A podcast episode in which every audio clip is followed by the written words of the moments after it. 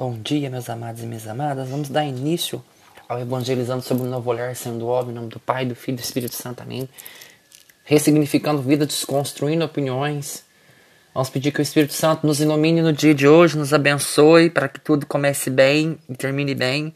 E mesmo que as coisas estejam difíceis, tudo no final acaba bem.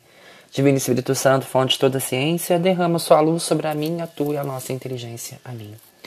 Bem, hoje é um dos temas né, propostos por mim dos temas que eu aprendi a fazer, né? Que a gente, Deus nos inspira. E a gente vai falar um pouco de, do discernimento, mas de uma maneira diferente. O discernimento é quando você escuta e observa a palavra de Deus. E como que a gente perdeu o discernimento, o discernimento espiritual? A partir do momento que Eva se deixou ser seduzida pelo pecado da, da serpente. Ali, a serpente falou que eles não iriam morrer, que eles iam se tornar conhecedores do bem e do mal.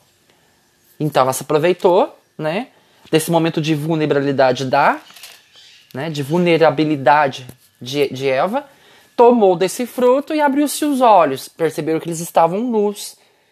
Perguntou para o homem, o homem colocou a mulher que deu, foi a mulher que deu. Perguntou a mulher, ela respondeu que a serpente a enganou.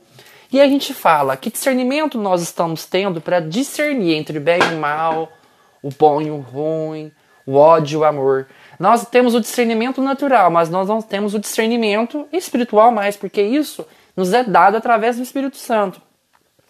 Tanto é que lá em, em Lucas 11, 27 e 28, fala assim: Antes bem-aventurados aqueles que ouvem a palavra de Deus e as observam. Esse é o discernimento espiritual que nós precisamos ter.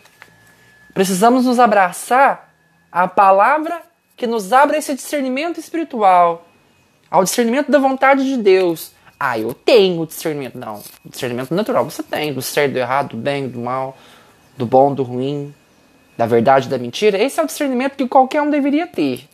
Mas o discernimento espiritual é aquele que corrige rotas erratas do pecado. É aquela que faz descobrir as opressões, a, a, a, as obsessões, os espíritos que nos escravizam, os espíritos impuros. Esse é o discernimento espiritual, é aquele que corrige, é aquele que nos liberta de todo o pecado.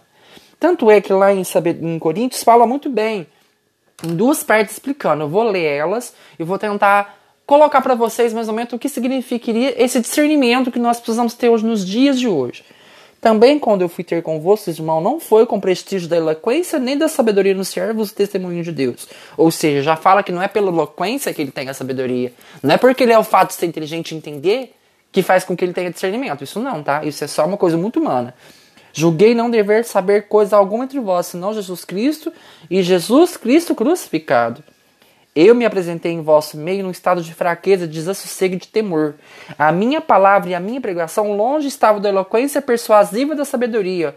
Eram antes uma demonstração do Espírito e do poder divino, para que vossa fé não se baseasse na sabedoria dos homens, mas no poder de Deus. Olha para você ver. Ele chegou todo desassossegado, todo temoroso, no estado de fraqueza. Então, toda a sabedoria dele, toda a pregação dele estava longe de uma sabedoria que era dele, que partia do, da ação do Espírito Santo, para mostrar o poder divino que ele tinha, para que ele não se baseasse no que os homens ensinavam, no que a palavra ensinava. Olha para você ver. Aí vocês me perguntam, Eda, então como é que você aprende tanto? Porque eu permito que o Espírito Santo me ensine a me basear nas coisas que eu não acredito. Às vezes a gente busca, às vezes não, a gente tem a mania muito feia de querer buscar uma palavra de conforto no ser humano. Ele vai falar o que ele viveu, mas não significa que vai, vai é, caber a você. Vai se adequar a você, é, é, é apropriado a você. Não. Quem disse que as palavras que a pessoa fala se basear no, no que vem do coração do homem é estar fadado à frustração e ao fracasso, tá bom? É mais fácil você confiar na palavra de Deus do que no ser humano. Entretanto, o que pregamos entre os perfeitos é uma sabedoria, porém, não a sabedoria deste mundo, nem a dos grandes deste mundo, que são os olhos daqueles desqualificados. Pregamos a sabedoria de Deus, misteriosa e secreta, que Deus predeterminou antes de existir o tempo, para a nossa glória. Sabedoria que nenhuma autoridade deste mundo conheceu, pois se houvesse conhecido, não teria custado o Senhor da glória. Ou seja, se nós conhecemos tanta sabedoria de Deus no amor, por que nós mataríamos a Cristo? Uma pessoa sábia não assassina, uma pessoa sábia não mata, uma pessoa sábia não, não, não é amargurada, não perdoa. Ela é livre de qualquer tipo de sentimento que envolve ela numa telha de armadilhas, né? E como está escrito, coisas que os olhos não viram, nem os ouvidos ouviram, nem o coração imaginou. Tais são os bens que Deus tem preparado para aqueles que o amam, ou seja, coisas que nós não vimos, não ouvimos, nem sentimos, são aqueles que Deus tem preparado. Então, discernimento espiritual é aquele que a gente nos pega de uma maneira muito surpreendente. Não é um privilégio, tá bom? É para todos. Só que uns têm um coração mais fechado, outros têm um coração, os outros têm uns coração mais gratos, mais humildes que mais se entregam. Então a gente tem que perceber que esse discernimento, ele tem que ser algo mais além do que nosso conhecimento eloquente, da nossa inteligência limitada. O discernimento vai muito mais além daquilo que você coloca. Por isso que fala, o evangelho sobre novo olhar. Então, o discernimento vai além do óbvio, vai além daquilo que está a palavra. É descobrir o que não está dito na palavra. E continuando, fala da sabedoria revelada, que continua em cima disso. Todavia, Deus nos a revelou pelo seu Espírito, porque o Espírito penetra tudo, mesmo as profundezas de Deus.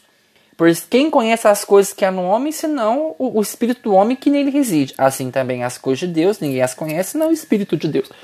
Nós conhecemos que vai no nosso coração. Nós somos conscientes, mas nós reprimimos. A mesma coisa, o Espírito de Deus conhece o que vai no coração de Deus. Por isso que nós pedimos o Espírito Santo. Porque são, eles são três, o Espírito revela o que vai no coração de Deus. Então ele mostra as coisas de Deus para nós. O que, que está errado? Como que nós realmente achamos que amamos a Deus e no fundo não amamos. Nós somos muito narcisistas, nós colocamos eu sou melhor daqui, lá eu faço melhor, eu canto melhor. Não, gente, não pode acontecer isso. E é o que mais acontece. Esse espírito de vaidade tem corrompido muito o que é a essência de fé e amor.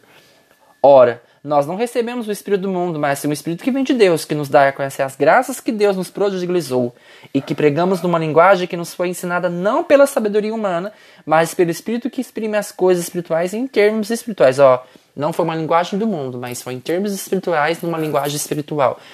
A, a linguagem de Deus é uma linguagem diferente. Você não concorda? Tem que ser uma linguagem diferente. Ela não pode ser uma coisa do mundo. Você tem que falar coisas que que ninguém falaria. Não porque você quer ser melhor, não porque você não quer ser a mesma pessoa. Mas o homem natural não aceita as coisas do Espírito de Deus, pois elas são loucuras, nem as pode compreender, porque é pelo Espírito que se deve poderar. O homem espiritual, ao contrário, julga todas as coisas e não é julgado por ninguém, porque quem conheceu o pensamento do Senhor se abalançará a instruí-lo. Nós, porém, temos o pensamento de Cristo. Palavra do Senhor.